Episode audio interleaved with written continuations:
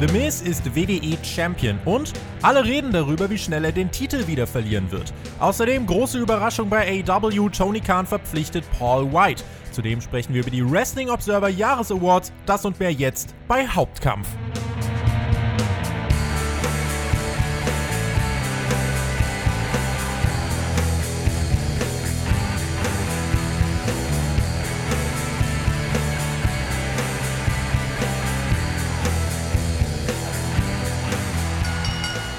Wir wünschen euch ein fantastisches Wochenende und freuen uns, dass ihr eingeschaltet habt bei Hauptkampf, eurem Wrestling Talk vom Spotfight Wrestling Podcast. Mein Name ist Tobias Enke und ich spreche im Jahr 2021 scheinbar über WWE Champion The Miz unter anderem. Das zumindest habt ihr gerade im Opener gehört und davon äh, ja, wäre ich jetzt nicht unbedingt ausgegangen, äh, dass wir darüber in diesem Jahr nochmal reden müssen. Aber alles kann passieren, gerade bei WWE.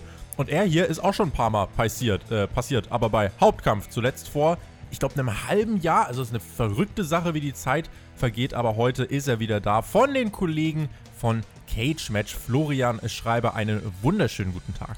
Ja, natürlich ein wunderschönes Wochenende und natürlich auch den Zuhörern. Freut mich. Wir können über The Miz sprechen, über Bobby Lashley, John Morrison, über Edge. Wir haben die freie Auswahl der frühen 2000er Jahre, über die wir heute uns auslassen können. Also hätte es Hauptkampf im Jahr 2000 fünf schon gegeben, könnten wir doch theoretisch, hätten wir damals schon was aufgenommen, äh, hätten wir schon so ein bisschen Copy-Paste machen können, ne? An der einen oder anderen Stelle auf jeden Fall. Äh, vielleicht jetzt in anderen Regionen, aber ähm, so viel. ne, die Welt verändert sich und doch nicht wirklich. Mhm. Es ist mhm. vielleicht was Positives, gucken wir mal, ob das auch so bleibt auf der Road to WrestleMania. Auf der Road to WrestleMania. Die läuft, die wird, äh, ja, jetzt zumindest gleich beim Thema The Miz mal ähm, durchaus ein Thema sein. Ähm, es geht am Ende auch um die Wrestling Observer Awards. Das werden wir heute mal noch reinnehmen als dritten Block. Also wir fangen gleich an mit The Miz, dann geht es um Paul White und ganz am Ende reden wir dann natürlich, äh, ja, über den Wrestling Observer Award und eure Fragen zum Schluss. Da wurde das übrigens vorgeschlagen in den Fragen und deswegen nehmen wir das auch gleich noch rein. Vielleicht äh, ganz kurz im Voraus. Die, diese Wrestling Observer Awards, da gab es auch wieder viel Kritik an Herrn Melzer, was er sich denn da rausnimmt mit seiner Blase und seiner Abstimmung. Ähm, vielleicht eine kurze Einschätzung von dir. Was hältst du von diesen Wrestling Observer Awards? Awards sind Awards und in den allermeisten Fällen ähm, wenn sie eine Person gibt, dann klar, dann ist dieser Hass auch gerechtfertigt. Hier kann man natürlich sagen, es wird ja drüber abgestimmt. Und ähm, ohne schon zu viel über nachher zu verraten, es ist immer ein Meinungsbild. Und als ich mir das dann kurz angeguckt habe, ist jetzt nichts so da, wo ich sage, boah, wer hat da jetzt wirklich was geraucht oder so. Deswegen also sollte man vielleicht den, den Blutdruck runternehmen und dann kann man das auch ganz einfach sich mal angucken und einfach einfließen lassen ich denke, gerade weil es ja auch eine öffentliche Abstimmung ist, jetzt nicht so, dass äh, Dave Meltzer da irgendwie in den AEW Locker Room gefahren ist äh, und da mal gefragt hat, sondern das ist eine, eine öffentliche Abstimmung gewesen. Klar, äh, das kann man anders sehen. Wir haben auch übrigens mal bei uns auf Twitter, at spotfight.de, haben wir auch mal eine Umfrage gestartet, wo wir einfach gesagt haben, hey, das Ergebnis bei den Wrestling Observer Awards war, dass AEW die, äh, den Award für die beste Promotion des Jahres 2020 bekommen hat. Hingegen erhielt WWE den Award für das schlechteste Produkt. Und da haben wir mittlerweile über 200 Stimmen, knapp 80 Prozent stimmen dem zu. Insofern scheint es jetzt nicht so, als wäre das dann nur die Melzerblase, sondern äh, vielleicht ist es dann auch die Spotfight-Blase. Vielleicht ist die Spotfight-Blase auch die Melzerblase. Wer weiß. Vielleicht bist du Dave Melzer. Vielleicht bin ich, äh, vielleicht bin ich Dave Melzer. Wer weiß. Lass uns reingehen in diese Ausgabe von Hauptkampf und wir starten mit, ja, die, also der Titelhalter des wichtigsten und größten Championship-Gürtels beim weltweiten Wrestling-Marktführer heißt im Jahr 2021 The Miz. Ich möchte, dass du das einmal nachsprichst und mir dann sagst, was es mit dir macht. The Miz ist der größte und wichtigste Champion und Gürtelträger in der Welt des professionellen Ringkampfs. Korrekt. Hm. Flashbacks. Äh, wir hatten das Ganze ja schon einmal. Ähm, ich muss das noch ein bisschen trennen, denn meine persönliche Meinung zu The Miz und vielleicht der Wrestler The Miz, die Personalie The Miz. Ähm, persönlich, ich kann mit The Miz nichts anfangen. Klar, Der Mann hat tolle Promos, der Mann hat ein, ein tolles, äh, eine tolle Präsenz. Ähm, der Mann hat absolut seinen Mehrwert. Das hat er schon seit Jahren, Jahrzehnten. Ähm, und ist auch jemand, den man gut und positiv darstellen kann. Wrestlerisch gesehen, gut. Da gibt es natürlich wesentlich bessere, um Gottes Willen. Aber das ist ja auch gerade bei der WWE nicht immer der wichtigste Faktor. Sonst würden ja immer irgendwelche Wrestling-Maschinen oben stehen. Davon hat die WWE auch genug. Mhm. Ähm, die Darstellung, die The Mist dann allerdings so in den letzten 12 bis 20 Monaten erfahren hat mit seinen unglaublichen ein bis zwei Singles-Siegen, wovon einer dann natürlich der wichtigste war gegen Otis, um den äh, Koffer zu gewinnen und dann eben gegen Drew McIntyre am Ende von Elimination Chamber.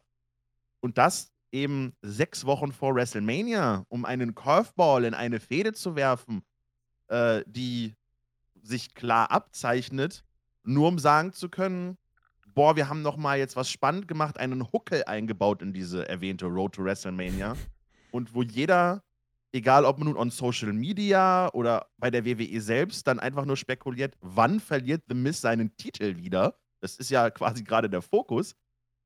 Boah, ich weiß nicht, ob das erzählerisch so, so grandios ist. Ich störe mich da so ein bisschen dran. Wenn The Miz gut aufgebaut worden wäre, was bei einem Money in the Bank Kofferträger ja immer so ein bisschen fraglich ist, das ist ja auch der Sinn dieses Koffers, ähm, äh, dann kann man da vielleicht noch an, anders was hinterfragen und sagen, okay, mag The Miz nicht, muss im Jahr 2021 nicht mehr, kann man aber machen. Man hat ihn ja auch oft genug mit Lob überschüttet, was seine, was seine Qualitäten angeht. Besonders halt im Midcard- und Upper-Midcard-Bereich. Mhm. Aber so derzeit, wo der Fokus halt wirklich nicht bei ihm lag und er halt ein, ein, ein Comedy-Charakter mehr oder weniger mit John Morrison war, wo er in einer Fehde mit Bad Bunny steckt, was marketingtechnisch sicherlich toll ist, aber wrestlingtechnisch halt jetzt nicht unbedingt das ist, was, was ich persönlich brauche.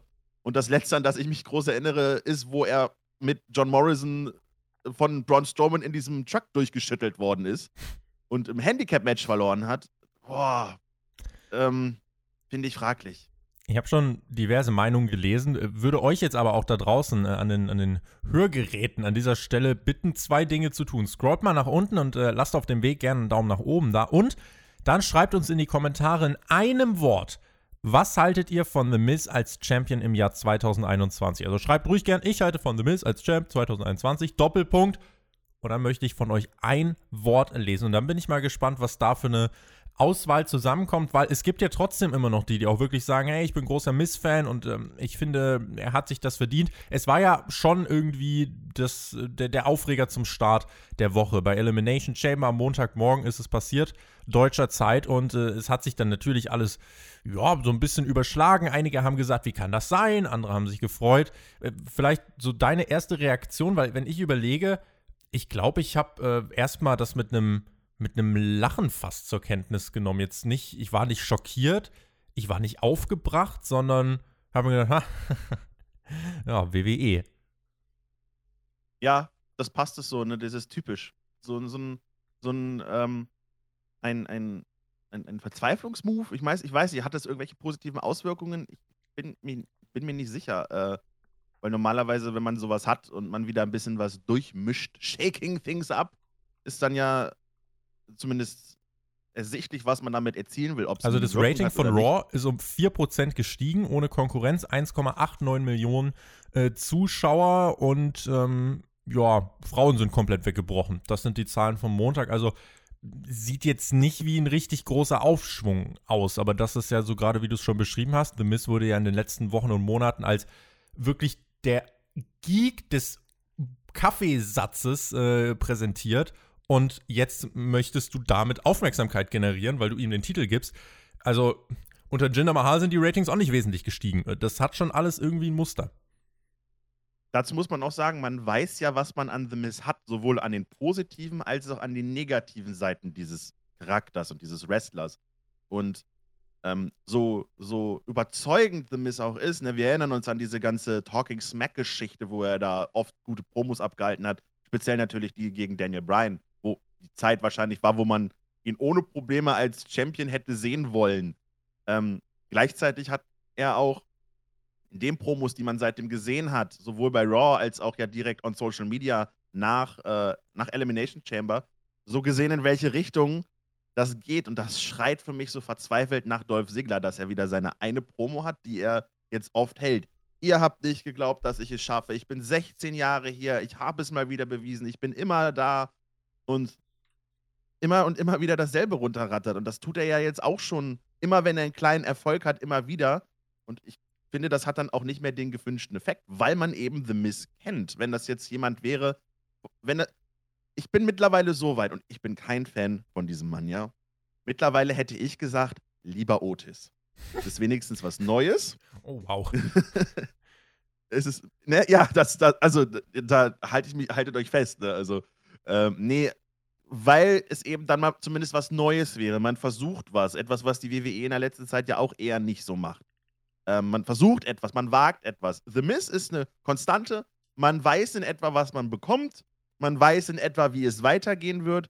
Und deswegen verstehe ich auch, dass da jetzt nicht unbedingt alle Wrestling-Fans eingeschaltet haben und sagen: Boah, Hammer, das ist jetzt ein Grund, drei Stunden Raw zu gucken. The Miss ist halt an allen Ecken und Enden auserzählt. Also als Champion auserzählt, als Titeljäger auserzählt, als Geek auserzählt, als Midcard-Champion auserzählt, als Promo-Guy auserzählt, als Tag-Team-Wrestler auserzählt. Äh, es hat ja einen Grund, warum der jetzt ein zweifacher Grand Slam-Champion ist, weil alles mit ihm auserzählt ist. Und äh, da, er ist zum Beispiel einer, äh, der es zum Beispiel dann jetzt, wie ich finde, nicht geschafft hat, seinen Charakter immer weiter zu entwickeln und anzupassen. Wer mich kennt, der weiß, dass ich The Miz für ein absolut. The Miz ist für mich der Inbegriff von Overachiever.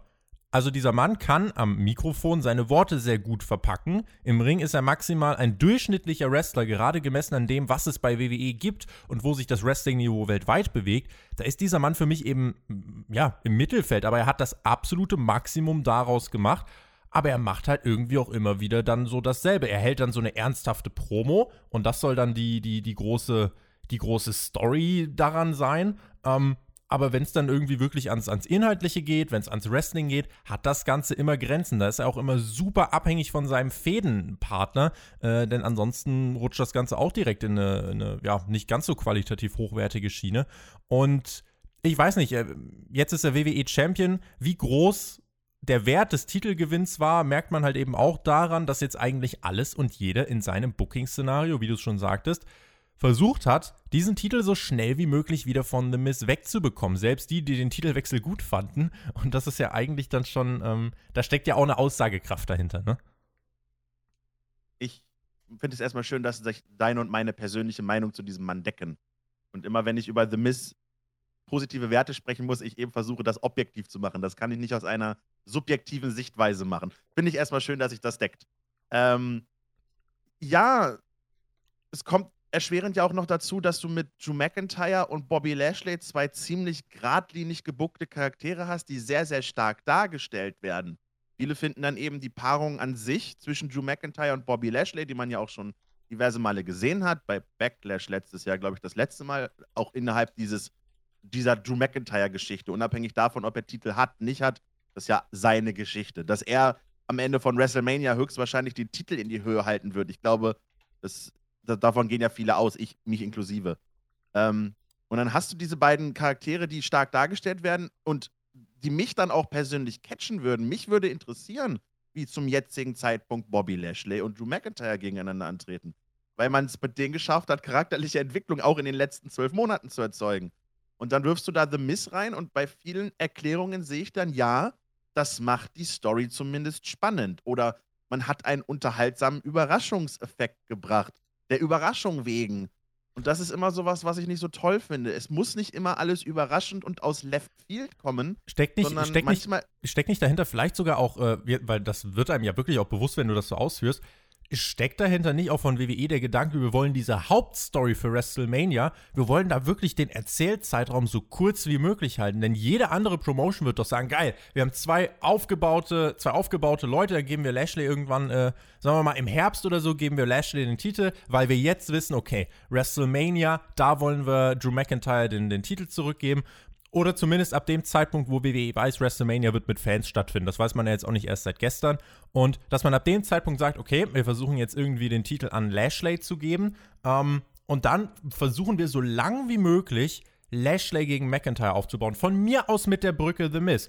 Aber dann lass The Miz höchstens mal von äh, Pay-Per-View Sonntag bis Raw Montag Champion sein und nehme ihm sofort den Titel wieder ab, damit jeder weiß, ah, okay, habe ich richtig gesehen, der Typ ist ein absoluter Geek. Ja, weil das ist die einzig konsequente Darstellung. Und dann nutzt du diese acht, neun, zehn Wochen, die du hast, um Lashley gegen McIntyre aufzubauen, weil das ist dein Money-Match. Was jetzt gerade passiert ist, Miz hat den Titel und ja, nächste Woche bei Raw gibt es das Titelmatch Lashley gegen Miz und es ist für mich alternativlos, dass Lashley den Titel gewinnen wird. Aber ich glaube, dass es genau deswegen nicht passieren wird, denn WWE hat noch ein Fastlane Pay-Per-View. Bis dahin wird man uns als Zuschauer sagen: Ah, ihr wollt den Titelwechsel sehen? Ah, hat sich The Miz wieder rausgewunden. Hat er, hat er sich disqualifizieren lassen? Hat er sich auszählen lassen? Hat John Morrison eingegriffen? So ein Fuck-Finish nach dem nächsten, um dann den großen Payoff beim Pay-Per-View Fastlane zu zeigen, wenn äh, unser neues Babyface Bobby Lashley äh, dem Top-Heel The Miz den Titel abnimmt, damit Lashley den Titel drei Wochen warm halten kann für Drew McIntyre, was dann den Titelgewinn von McIntyre im Endeffekt wieder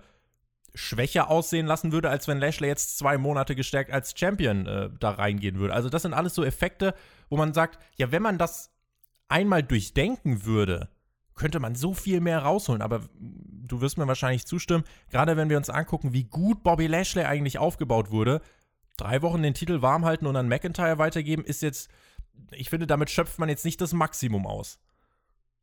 Frage ist da natürlich auch, wie lange sind die Sachen tatsächlich im Voraus geplant? Wenn man so ein bisschen ja Augen und Ohren und Social Media aufhat, dann hört sich das ja so an, als wenn wochenlang in diesem Jahr bekannt war, was Roman Reigns macht zu WrestleMania und das war's. Und dann denkt man irgendwie noch einen Schritt weiter und es fühlt sich so an, dass man in diesen Bobby Lashley mehr oder weniger reingefallen ist, dass man eben durch Zufall mit dem Hurt-Business eine, eine, Goldader getroffen hat und äh, jetzt sich so denkt, okay, gegen wen packen wir Edge? Hm? Können wir auf die eine Art und Weise machen oder auf die andere Art und Weise? Ah, wir haben aber diesen Bobby Lashley. Das ist dann Glück, dass man zum Glück mal ein, ein Act wirklich rund gebuckt hat. Und dann kannst du sagen, okay, das passt, aber du hast recht. Es ist speziell das, was du mit The Miz und, und, dem, und dem Titelverlust gesagt hast. Das fühle ich. Ich kann mir jetzt schon ausmalen, wie diese Raw-Shows werden bis zu Fastlane. Ja, nächste Woche und, wird The Miz ja. dann einfach sagen, ja, dann lasse ich mich qualifizieren. Dann, dann geht das Match irgendwie 10 Minuten, nachdem er 9 Minuten um den Ring rennt und dann schnappt er sich einen Stuhl. Und dann sagt WWE, oh, habt ihr nicht bekommen, was ihr wollt? Dann schaltet nächste Woche ein. Genau.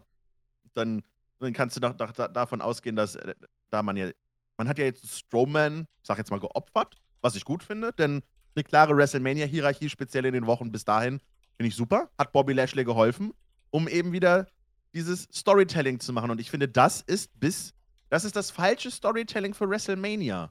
So diese, dieses, gibt es das, gibt es das, gibt es das? Nee, das gibt es nicht. Und in, in Zeiten, wo ich mich auf das WWE-Booking vertrauen und verlassen könnte, da würde es vielleicht was anderes sein wo man noch ein interessantes Rahmenprogramm hat und wo dann das eventuell als Spitze klar, einfach klar ist und passiert. Aber das, das ist ja nun mal die alles beherrschende Fehde und nicht viel drumherum. Und die WWE hat ja auch bei Elimination Chamber in meinen Augen viel liegen gelassen, was erzählerisch so angeht. Und deswegen, wenn ich mich, ne, wenn man weiß, das ist das andere Match, was höchstwahrscheinlich irgendwie bei WrestleMania stattfindet und alles andere ist, steht noch in den Sternen, dann ist das halt mau. Und dann ist das, wie du gesagt hast, so ein, ein Hinhalten und eine, man merkt, die, man merkt, sprich, wirklich diese Schild-Schadensbegrenzung, was so an der Seite steht. Wie macht man das jetzt? Und das ist halt schade und speziell auf, auf dem Weg zu WrestleMania ein bisschen, bisschen dürftig, würde ich sagen. Wenn ich auch mir anschaue, in unserem Themenvoting ging es ja auch um Edge und Roman Reigns und äh, ja, das war jetzt nicht so das interessanteste Thema scheinbar für die äh, für die Hörerinnen und Hörer, weil das war eher abgeschlagen auf dem dritten, vierten Platz äh, und kam nicht ansatzweise jetzt zum Beispiel an das ran. Also das muss man ja WWE jetzt zumindest dann eingestehen. Äh, wir reden ja jetzt drüber. So, aber nur weil wir jetzt drüber reden, heißt das nicht, dass die Quoten steigen und dass das Produkt damit Momentum gewonnen hat. Äh, warum das nicht der Fall ist, das haben wir jetzt gerade, denke ich, dann schon ausgeführt. Julian Schnettler hat uns auf Patreon geschrieben. Das war, finde ich, das schwächste Money in the Bank Jahr, was den Träger angeht. Dennoch finde ich den Cash-In relativ kreativ, da Miss eigentlich ein hervorragender Heel ist, wenn er keine Comedy-Segmente abliefern muss. Fast jeder will, dass er den Titel verliert und alle werden darauf hoffen. Das macht für mich die Road to WrestleMania interessanter. Egal ob bei Fastlane oder Mania, äh, egal ob er da den Titel verliert, auch egal ob an Lashley oder an Drew. Also, das ist, ja, die Meinung, die ich tatsächlich, glaube ich, mehrheitlich dann aufgefasst habe.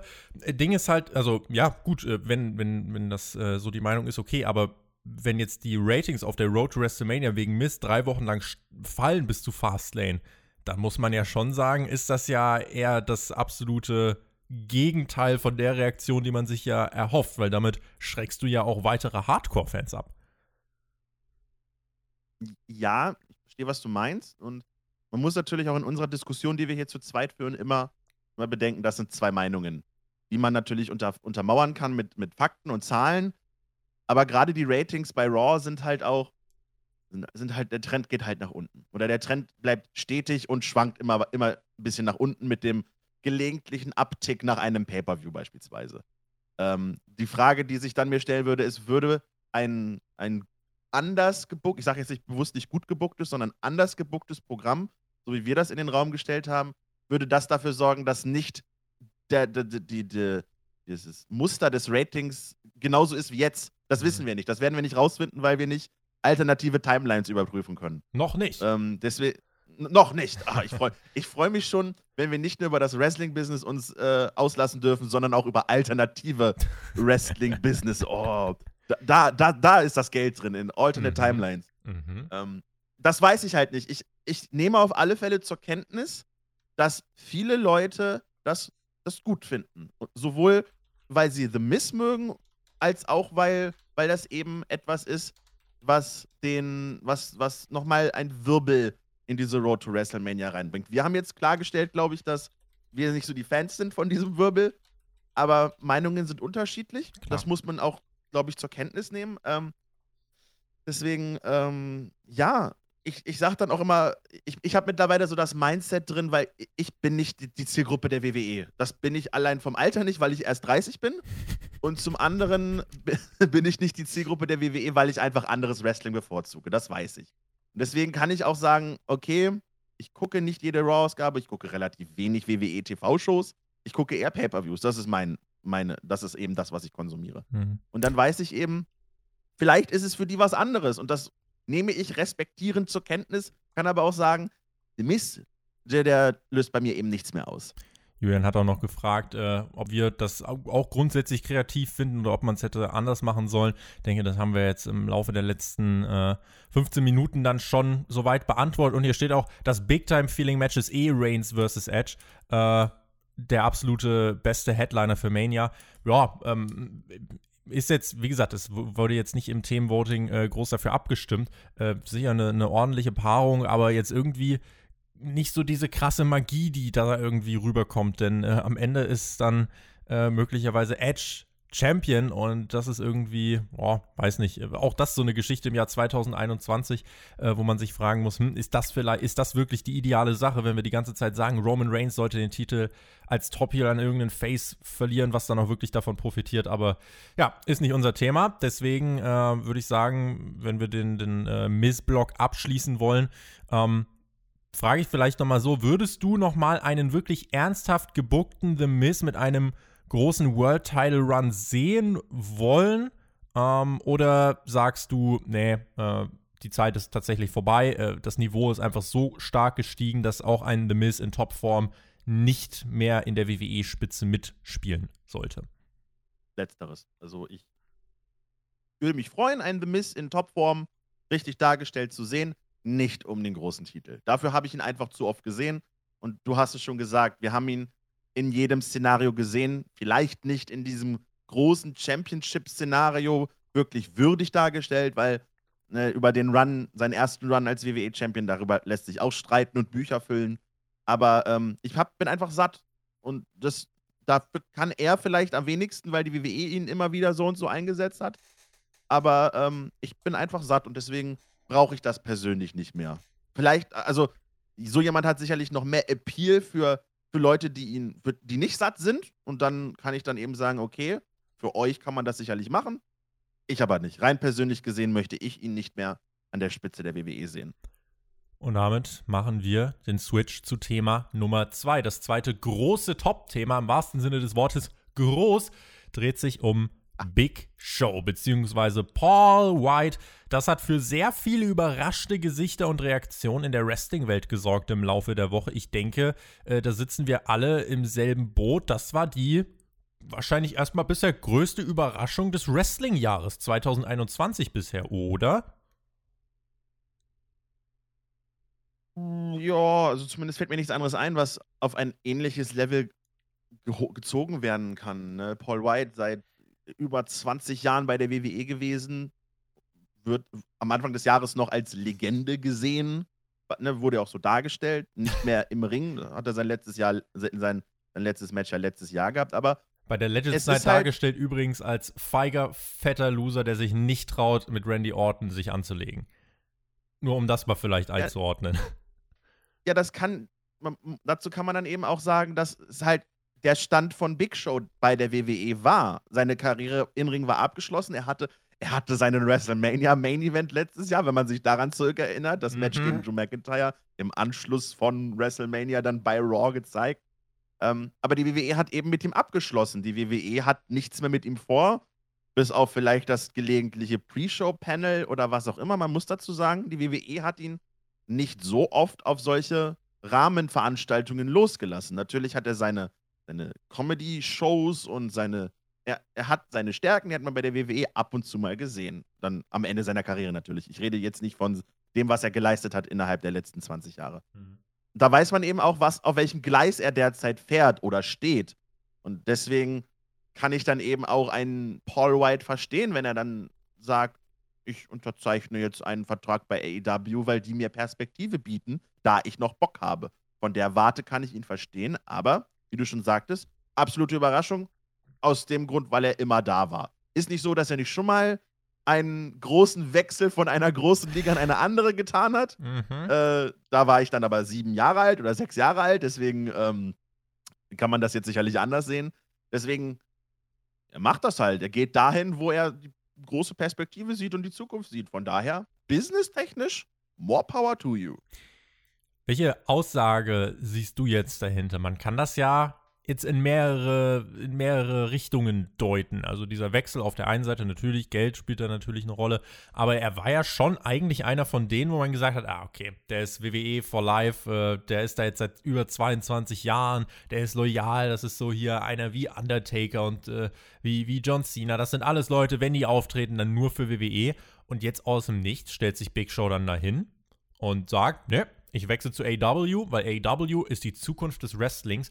Ähm, und das ist ja auch das, was dann auch viele ältere Fans vor allem, auch viele WWE-Hardcore-Fans, wo die gesagt haben, hä, wie, wie AEW, was? Ist denn, äh, ist denn vielleicht auch der Move dahinter ähm, von AEW, äh, ja, der, dass man beabsichtigt, WWE-Fans zu sich zu ziehen? Oder würdest du da weniger sagen, man sollte es in die Richtung deuten und mehr drüber sprechen, dass The Big Show eben ja zeigt, dass nicht jeder unantastbar ist, was den Wechsel angeht. Dass halt jeder, egal wie lange bei WWE war, im Jahr 2021 jetzt bereit ist, über einen Wechsel nachzudenken, egal wie unwahrscheinlich es eigentlich klingt. Das ist auch so ein bisschen die Frage, ähm, was geht in der Gedankenwelt von Paul White ab? Ist er jetzt nun jemand, der einfach sagt, ich gehe dahin, wo das Geld fließt?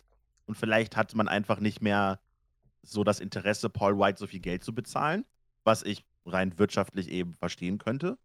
Ähm, auch wenn die WWE das Geld hat, aber das ist wieder eine ganz andere Sache. Mhm. Ähm, oder steckt da eben auch hinter, ich mag, ich, wenn ich als Paul White sage, ich bin jemand, der das Wrestling-Business noch weiter nach vorne treiben will, der, der weiß, was, ich, was er für Stärken hat und eventuell noch andere kreative Ideen im Kopf hat oder was auch immer dahinter steckt und die kann ich bei der WWE eben nicht ausleben aus welchen Gründen auch immer, weil sie nicht wollen, dass ich das mache, weil sie nicht denken, dass ich das kann.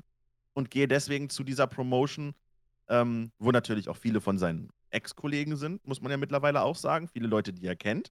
Und wo er noch eine Menge Geld verdienen kann und wo er die Plattform bekommt.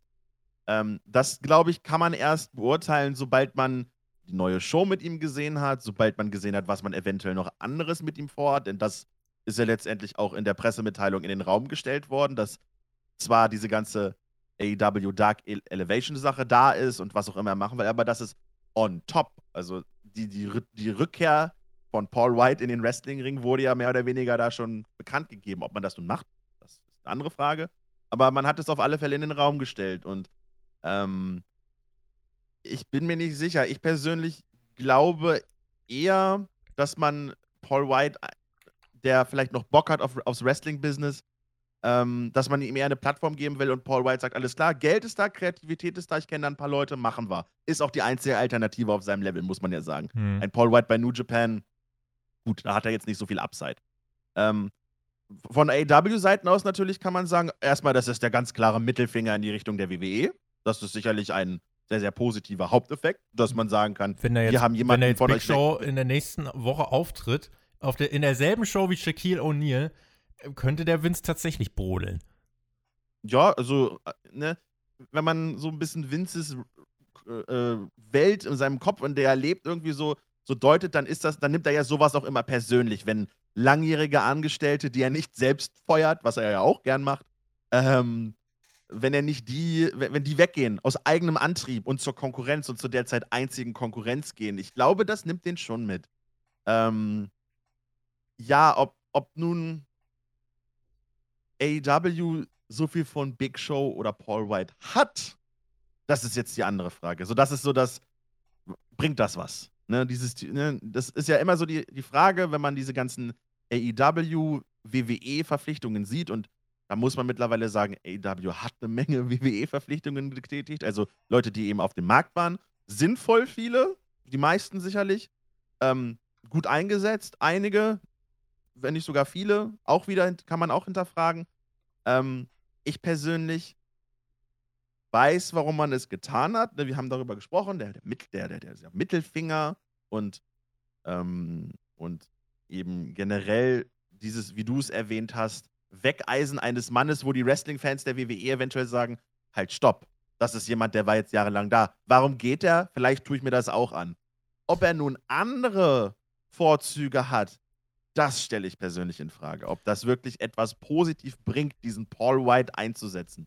Das ist das, was, wo ich gespannt bin, ob das sich so rauskristallisiert. Nächste Woche bei Dynamite wird er ja auftreten und da müssen wir gucken, was die Einsetzung jetzt genau oder wie die Einsetzung von ihm aussieht bei AEW. Also den größten Mehrwert für mich hat er in erster Linie schon als Backstage-Veteran, muss ich sagen, also jemanden wie Paul White Backstage zu haben in einem insgesamt doch gerade im Vergleich zu WWE sehr jungem Roster, ist das schon, also kannst du da auf, auf einen unfassbaren Erfahrungsschatz mit ihm zurückgreifen. Der Mann hat auch schon so viel erlebt, gerade auch damals äh, die WCW-Zeiten. Also bei uns auf Patreon ähm, sind wir ja bei Raw vs. Nitro in dem Format, sind wir jetzt auch gerade dabei, den Giant, äh, der geht jetzt langsam auf seine Peak-Zeit hinzu. Ist jetzt gerade face geturnt, stellt sich jetzt gegen die NWO, trifft jetzt dann bald auf Hulk Hogan, äh, Hawk Wild 96 und das, yeah. Da, da geht es jetzt schon in die Richtung, äh, so, ey, da wird der Giant auf einmal richtig cool. Von diesem Dungeon of Doom-Typ zu dem wirklich einfach großen, äh, ja, Badass. Und das, äh, also, das hat er alles erlebt und ich denke aus dieser Zeit und auch aus seiner Zeit bei WWE wird er sehr viel Wissen äh, weitergeben können und das äh, hilft, glaube ich, äh, allen bei AEW Backstage. Also in dem Punkt finde ich eine richtig große, eine richtig gute Ergänzung und eine wirklich auch weitsichtige Verpflichtung, muss man sagen. Ähm, Im Ring, mhm. im Ring muss ich sagen, will ich ihn ehrlich gesagt auch nicht sehen, weil ähm, ja, da ist auch für mich Big Show eigentlich soweit auserzählt. Das Statement, was AW rausgehauen hat, da hieß es, er wird unter anderem auch im Ring sein. Er wird im Ring sein, er wird als Kommentator eingesetzt und er wird auch Backstage sein. Wenn er im Ring jetzt vereinzelt irgendwie mal einen Will Hobbs overbringen möchte, einen Lance Archer, von mir aus. Ich möchte Big Show aber bitte nicht mit dem TNT-Title oder irgend sowas sehen.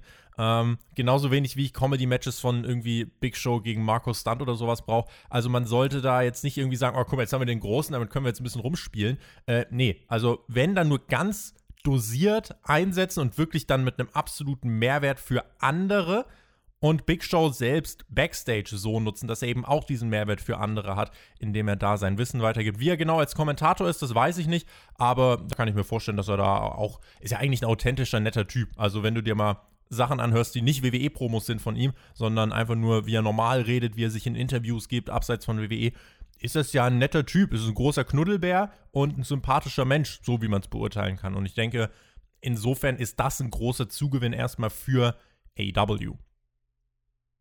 Stimme dir beim Innenring zu. Da, ne, der, der einzelne Chokeslam gegen einen nervigen Mann oder das Overbringen von anderen Powerhouses kann man machen. Kann man mal machen. Will ich nicht unbedingt sehen, kann ich aber verstehen, kann ich nachvollziehen. Da bin ich auf deiner Seite. Backstage, logisch, da ohne Frage. Das ist ein Erfahrungsschatz. Hm. Hätte man dann aber nicht so groß äh, promoten möchte. Man möchte ja ganz klar die On-Screen-Personalie Paul White dann auch promoten. Ja. Beim Kommentar bin ich mir nicht so sicher. Ich stimme natürlich zu, der Mann kommt sehr, sehr sympathisch und authentisch rüber. Und wenn ich ihn normal reden höre, dann sage ich auch, es ist ein cooler Mann, richtig dufte, mit dem kann man sicherlich sich gut unterhalten, der hat viel zu erzählen.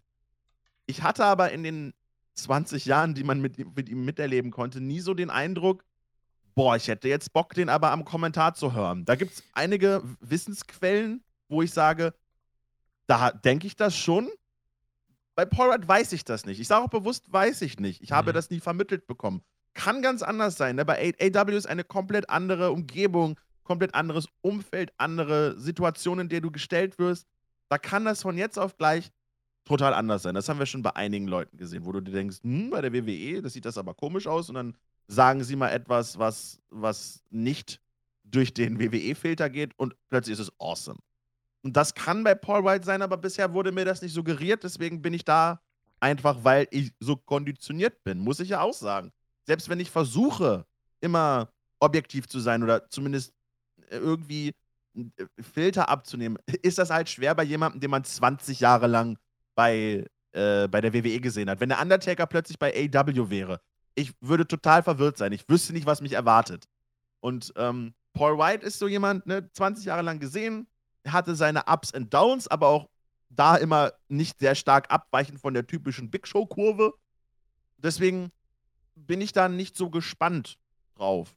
Muss auch sagen, je nachdem, wie man sieht, mit seiner Ankündigung wurde ja auch dann AW Dark Elevation angekündigt. Genau. Darüber, das ist wieder ein ganz anderes Diskussionsthema, ne? Machen wir aber auch ähm, gleich noch ein bisschen mit.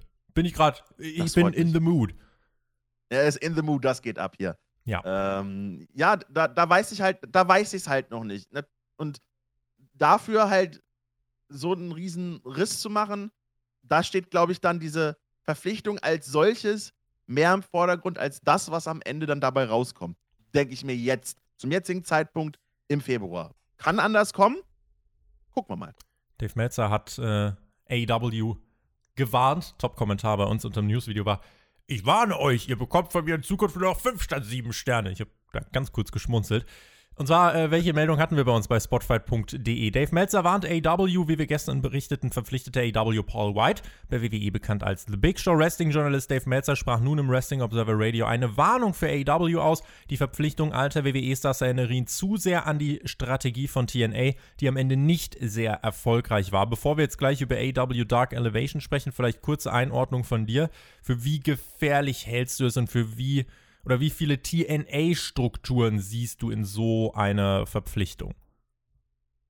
Äh, das lässt sich, glaube ich, leichter hin sagen.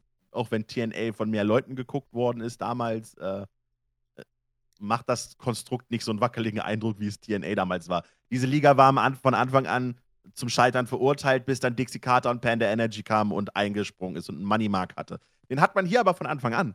Und so wurde diese, Sto wurde diese mit, mit Tony Khan eben. Und von Anfang an wurde das wesentlich durchdachter aufgebaut. Deswegen würde ich nicht, hätte ich nicht jetzt diesen Vergleich gezogen. Nicht diese Big Show-Verpflichtung ist etwas, was in mir auslöst, ähm, hey, AW verpflichtet nicht so viele WWE-Leute. Da sind wir schon weit drüber hinaus. ähm, natürlich viele gute Verpflichtungen, ne, mit, mit eben damals Brody Lee, äh, mit, mit Matt Hardy, mit, mit allen möglichen Leuten, die mit FTA, mit Miro, mit John Moxley, mit, mit allen möglichen Leuten, wo man sagen kann, das bringt was. Miro klammer ich mal aus bisher, aber ja, sonst bin ich bei dir. ich meine jetzt rein die Personalie, dass dahinter ein ganz toller Wrestler steckt. Mhm. Wie er dargestellt worden ist, ist vielleicht von all den WWE-Leuten am schlechtesten.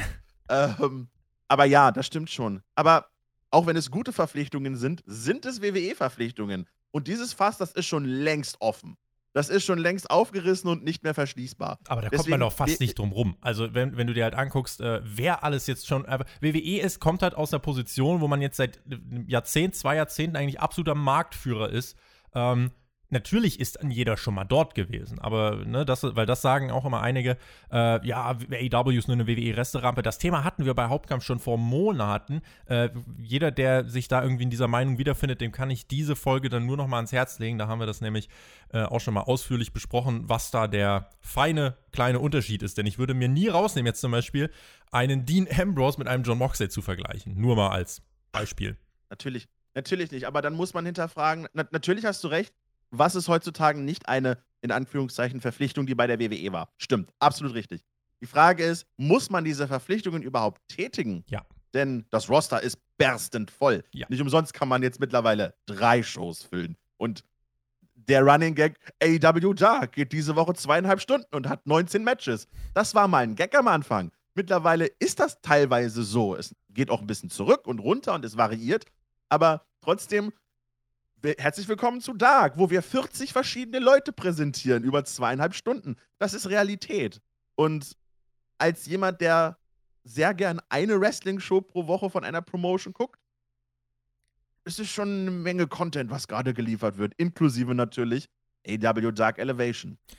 Das ist die neue Show. Die wird äh, laufen ab dem 15. März, montags auf YouTube. Monday Night War, ja, da haben wir ihn äh, ist quasi ein zweites Dark. Also ich glaube, ein Angebot für alle, die neben zwei Stunden Dynamite, zwei Stunden Dark, Being the Elite immer noch nicht genug kriegen können.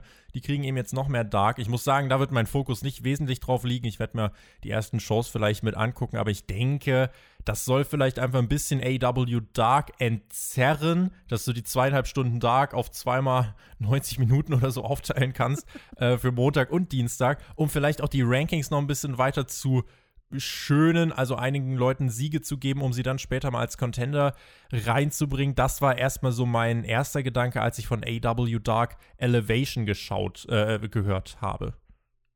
Du meinst, dass man Rankings dann aufbauen kann, um am Ende doch eine Battle Royale zu zeigen, um einen Contender herauszufinden? Es äh, ist nochmal ein Thema für sich, aber ja.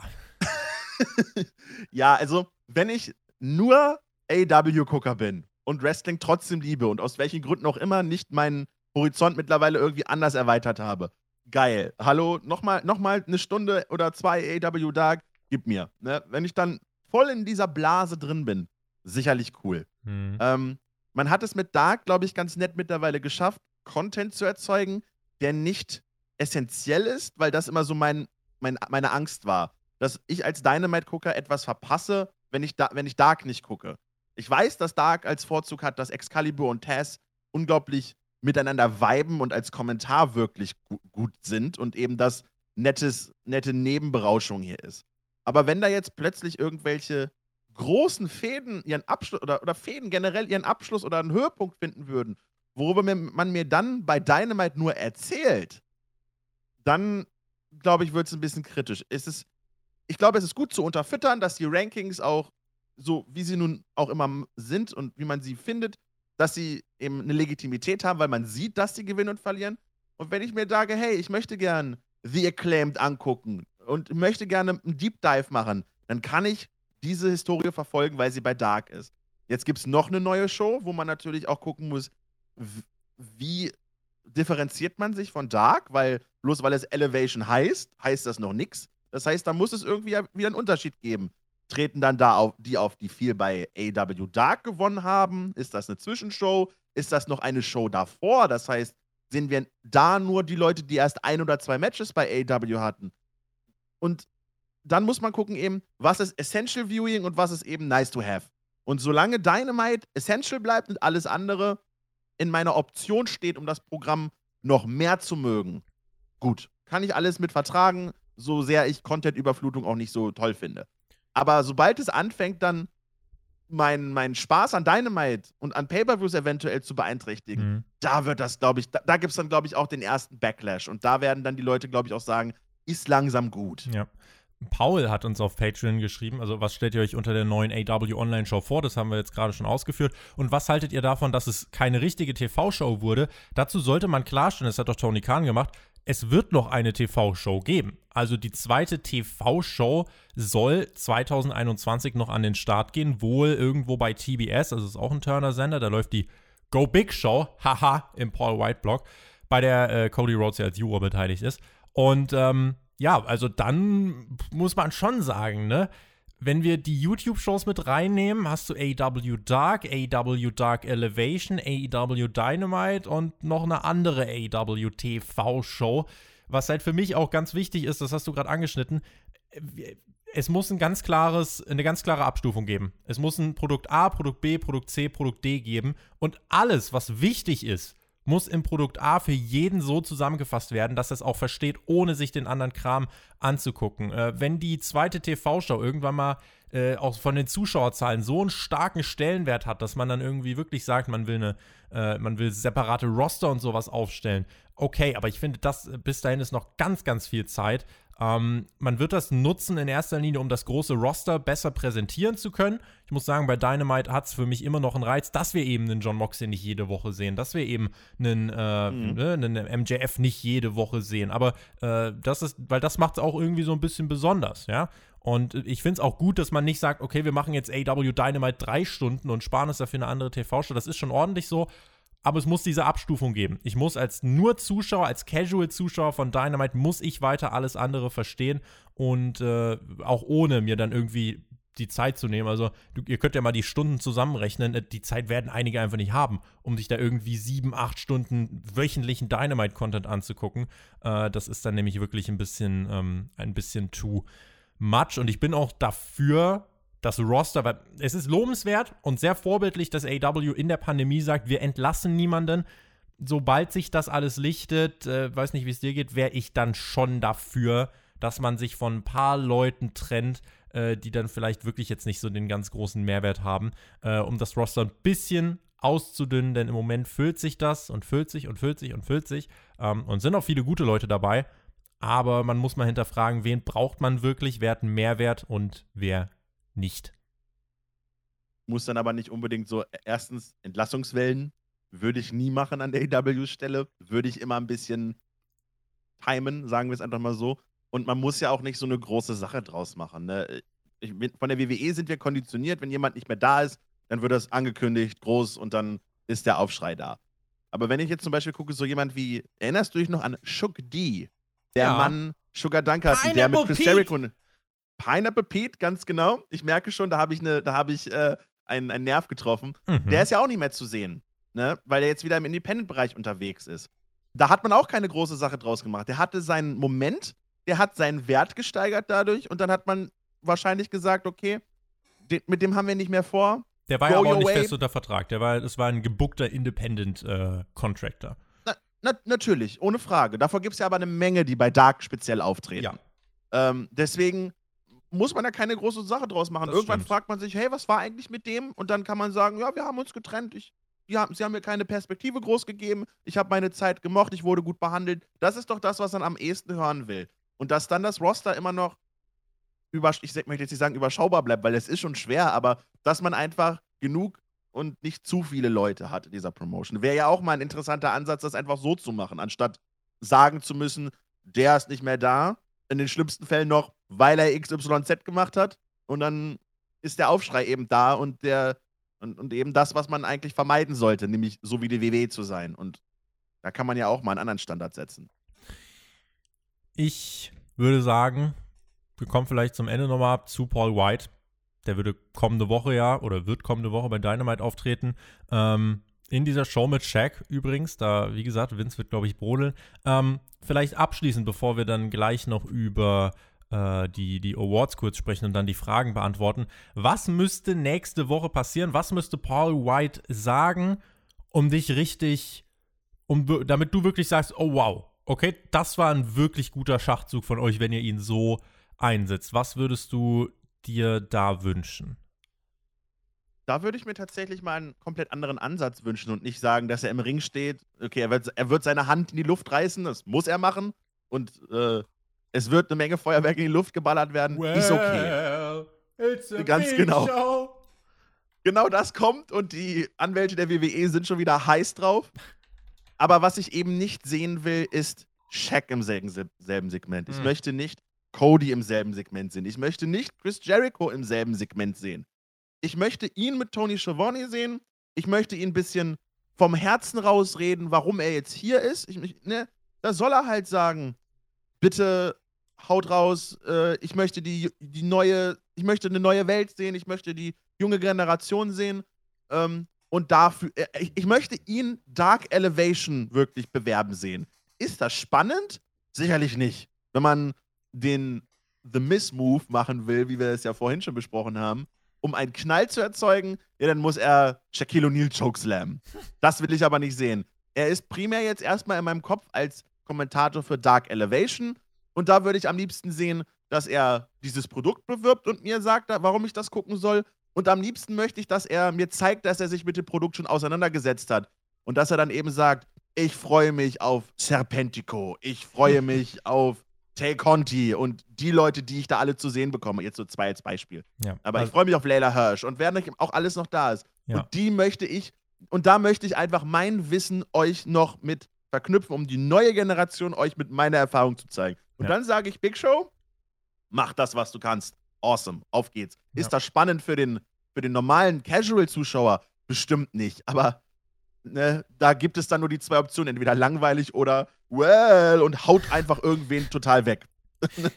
Die authentische Promo, muss ich sagen, ist auch mein Favorit. Äh, ich erinnere mich zum Beispiel an eine Promo von Matt Hardy damals nach seiner Verletzung äh, in dem Match mit Sammy Guevara, wo dann auch rauskam und wirklich einfach nur fünf Minuten eine authentische, herzliche Promo gehalten hat. Die fand ich super. Und äh, ich finde, das ist der Weg. Damit könnte sich AW auch abgrenzen, äh, indem man wirklich sagt, ey, wir lassen jetzt wirklich Paul White reden. Wir lassen nicht den Giant reden, nicht The Big Show reden, sondern wir lassen den Menschen Paul White äh, reden und äh, ja, mal gucken, äh, was man sich dann dafür einfallen lässt und welcher Knall denn dann erzeugt werden könnte. Es gibt ja noch den äh, Gastkommentator bzw. Co-Kommentator von äh, Paul White, der dann äh, bekannt gegeben werden sollte.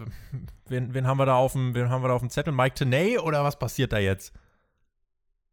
Hm. Wurde nicht schon gesagt, dass Tony Schiavone das wird? Ich weiß es nicht. nicht vielleicht, vielleicht, vielleicht ist das auch so, aber ich dachte, ich dachte, da also, wird noch was verkündet. Habe ich eine ganz, habe ich eine ganz klare, äh, also für ein Dark-Projekt, was auch noch Elevation heißt, würde ich jemanden sehen wollen, den man nicht kennt. Ja. Oder noch nicht kennt. Einfach wirklich was Neues.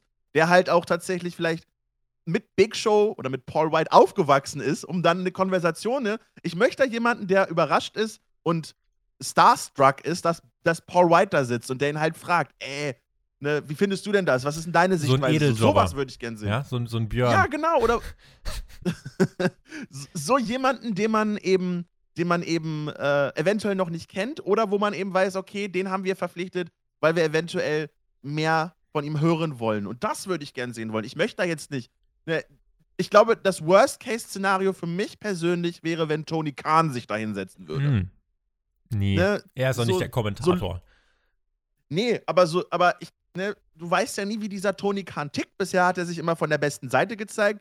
Aber dann gucke ich auch Impact und sehe dann halt seine Promos mhm. und denke mir so, nicht, dass das ein Testlauf ist für die Zukunft. Ja, ja. Und wenn du dann eben so jemanden wie ihn am Kommentar hast, speziell ne, so hinter dem Mindset, die Leute können sich jetzt bei Dark Elevation vor dem Kopf der Promotion präsentieren. Uh, das wäre, glaube ich, für mich persönlich das Worst-Case-Szenario nicht Worst Case, sondern Best Case für einige ist es, den Wrestling Observer Award zu gewinnen in diversen Kategorien. Zack Player hat uns darauf hingewiesen und äh, darüber wollen wir kurz sprechen. Wie wollen wir es denn machen? Also ich habe jetzt hier mal die wichtigsten Awards rausgesucht. Äh, ich könnte den, den, den, Namen sagen und dann könnte, wenn jemand was von uns sagen möchte, könnte er nach kurz einen Satz dazu sagen. Äh, dann würden wir diese Liste, denke ich, einmal im Schnelldurchlauf äh, abfrühstücken, wenn du magst. Das klingt gut. Sollte ich irgendwas äh, zu meckern haben, was nicht so viel ist, wie ich ja vorhin schon gesagt habe, dann äh, grätsch ich da rein. Der Wrestler des Jahres ist John Moxley geworden. Letztes Jahr lange Zeit AW World Champion und äh, ja, hat diesen Award mit extrem deutlichem Vorsprung gewonnen. Kann man absolut nachvollziehen. Ist, ist nun mal einer. Äh, es, es hätte er oder Drew McIntyre in meinen Augen sein müssen. Mhm. Die New Japan-Leute, die konnten sich eben letztes Jahr auch nicht so positionieren. Ähm, deswegen ist John Moxley absolut vertretbar in meinen Augen. Same, same. Most Outstanding Wrestler, Kenny Omega. Kann man machen. Ähm, er hatte super Matches, ohne Frage, ne, speziell auch im Tag Team Bereich. Kommt ähm, aber nicht ähm, an die Vorjahre ran, ne? Oh, jetzt speziell nicht an die New Japan Jahre, würde ich jetzt sagen. Ja, ja. das schon. Ähm, aber hier geht es ja speziell um Matchqualität. Kann ich nachvollziehen, störe ich mich nicht dran. aber andere Leute hatten vielleicht konstanter Highlight-Matches, so Tomohiro Ishii zum Beispiel oder Kota Ibushi auch. Tag Team des Jahres zum, ich glaube, sechsten, siebten Mal in Folge die Young Bucks. Könnte eigentlich auch der Young Buck Award werden. Ja, wäre auch richtig. Es gibt kein größeres Tag Team als die Young Bucks. Da werden, da werden jetzt einige sich den, die Hände über dem Kopf zusammenschlagen. Äh, zumindest äh, standen sie, das kann man übrigens auch abhaken, sie standen im Match of the Year. Young Bucks gegen Hangman und äh, Kenny Omega, weil die wären für mich ein mögliches Team des Jahres gewesen.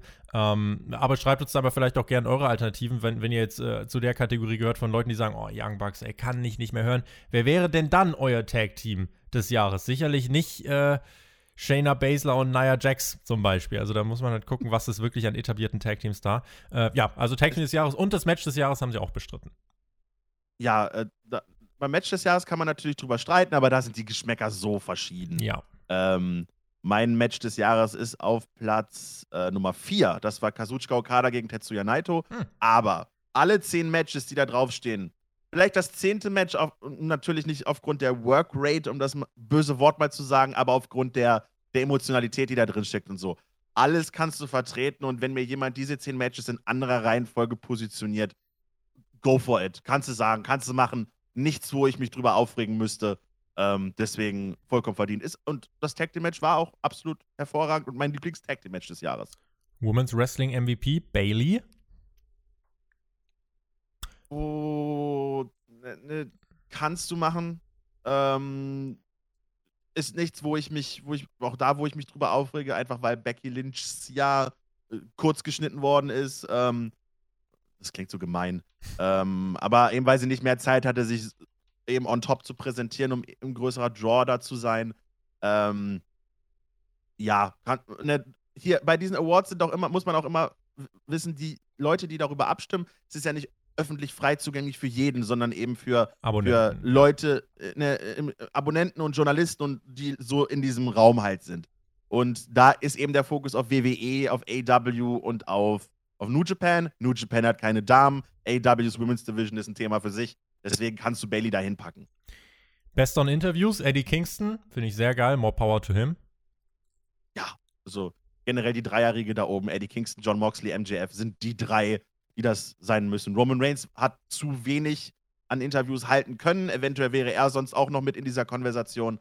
Aber Eddie Kingston der hat es tatsächlich geschafft, wirklich Gänsehaut auszulösen, was das angeht. Das sind alles äh, AEW-Namen auf den Top 3. Die beste Promotion des Jahres, All Elite Wrestling, beste Weekly Show des Jahres, AEW Dynamite, beste große Wrestling-Veranstaltung des Jahres, AEW Revolution, Promoter des Jahres, Tony Khan, Booker des Jahres, auch Tony Khan.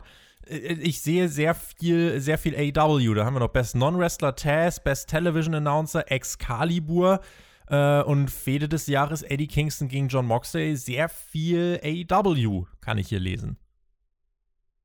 Ja, ähm, würde ich auch so zustimmen, weil natürlich persönliche Präferenz wäre was anderes. Ähm, wo ich da sagen muss, dass als äh, Moment, da muss ich als äh, bester Promoter des Jahres Sanshiro Takagi von DDT auf Platz 3 ist, was mein Herz erfreut, weil DDT ist meine Lieblingspromotion. ähm, aber ey, wenn man nun bedenkt, WWE hatte ein ein lackluster Jahr im Rahmen der Pandemie. Äh, New Japan hat ein unglaublich schlechtes Jahr gehabt, auch trotz Pandemie, muss man das hervorheben. Und dann ist AEW eben aufgrund allem, was dann, was sie mit der Pandemie gemacht haben, was sie trotzdem an Programm präsentiert haben.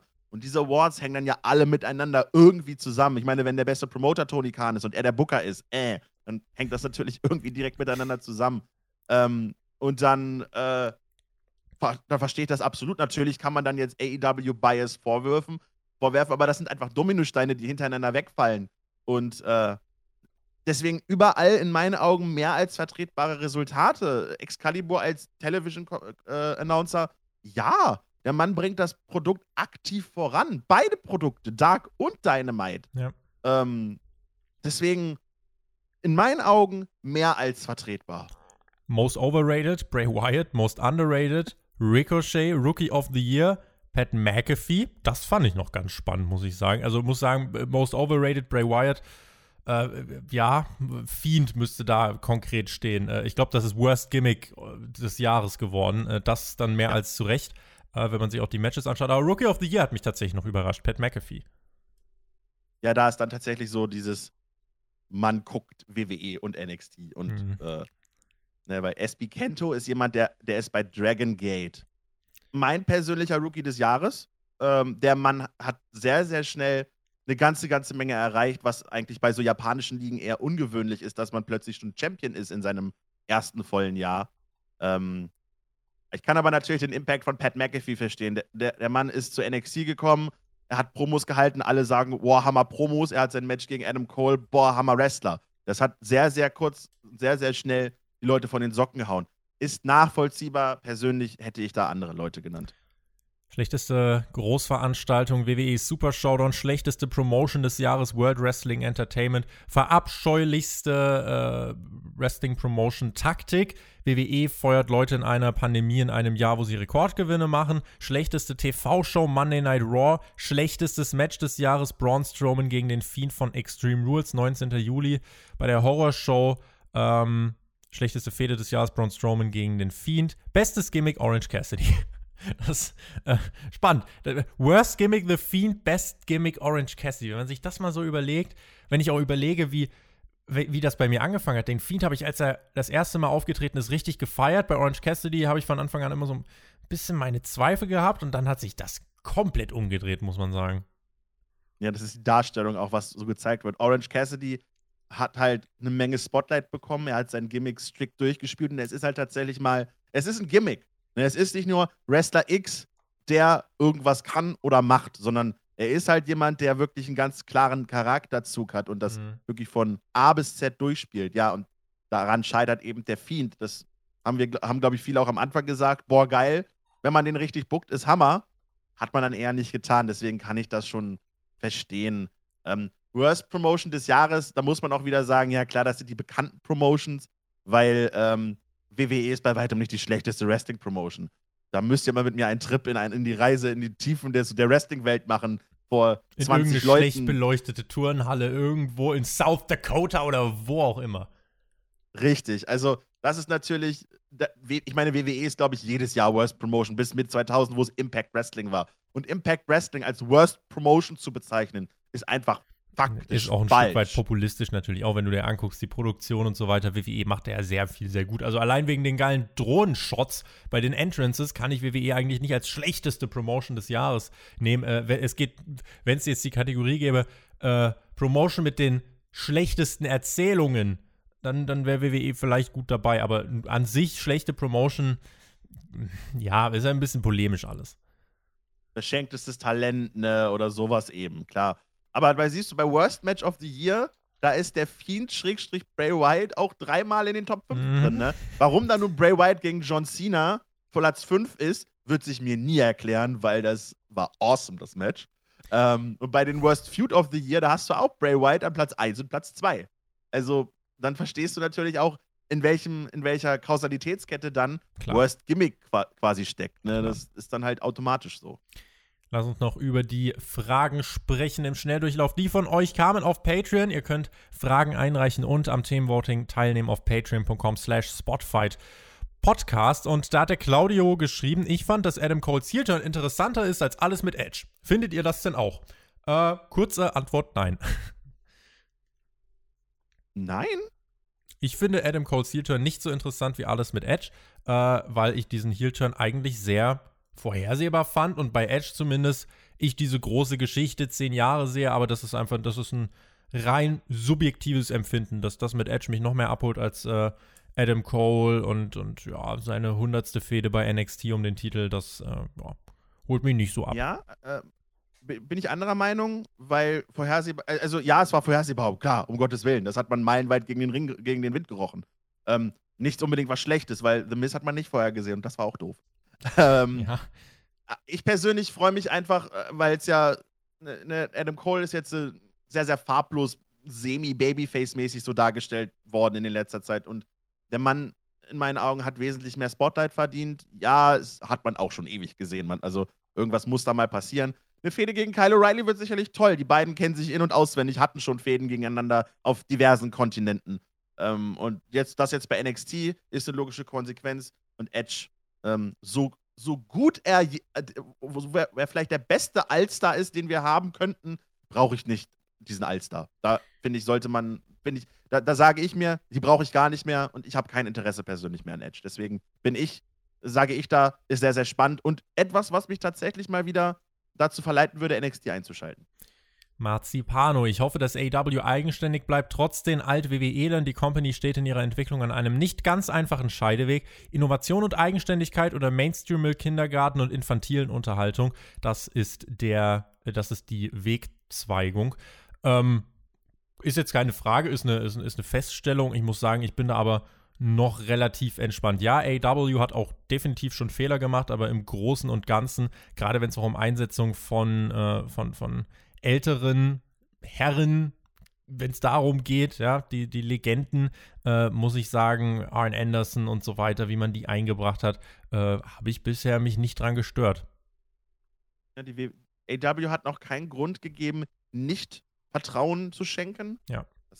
Aber je mehr WWEler tatsächlich kommen und ältere WWEler dann eben auch, ohne jetzt in die Zukunft gucken zu wollen, desto mehr Chancen hat man eben, das auch nicht gut zu machen. Deswegen derzeit frage ich halt nur, muss das jetzt sein? Aber nicht, oh Gott, muss das jetzt sein? Also, ne, das ist so doch der Unterschied.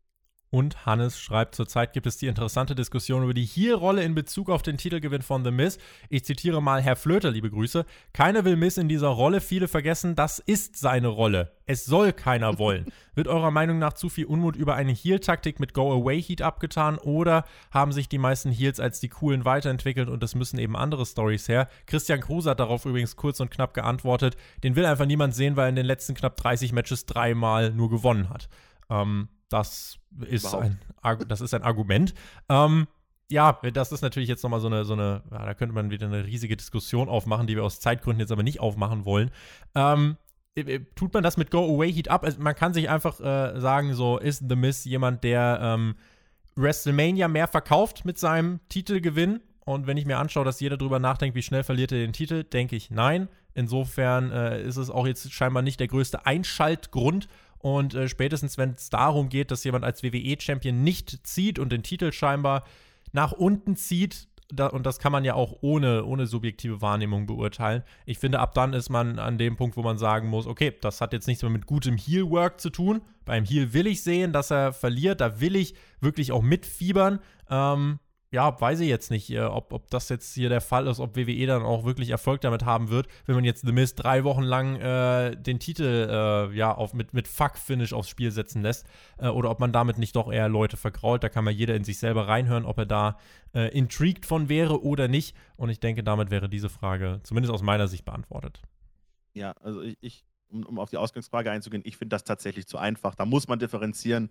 Ähm, natürlich gibt es unterschiedliche Darstellungen, aber Du siehst ja auch an einem Roman Reigns, speziell zu seiner Anfangszeit, das war ein Heal, den wollte ich sehen und wollte sehen, was passiert. Ja. Ein, und ein Chicken Shit, ich will nichts Heal, ähm, sollte man überdenken, ob das noch zeitgemäß ist. Deswegen, oder, oder, so, wie es derzeit dargestellt wird, mit den Punkten, die du gerade erwähnt hast, äh, ist mir das zu einfach zu sagen, ja, den mögen die Leute nicht, also macht man alles richtig. Das, das ist so 2000er Mindset, das klappt nicht mehr. Ja.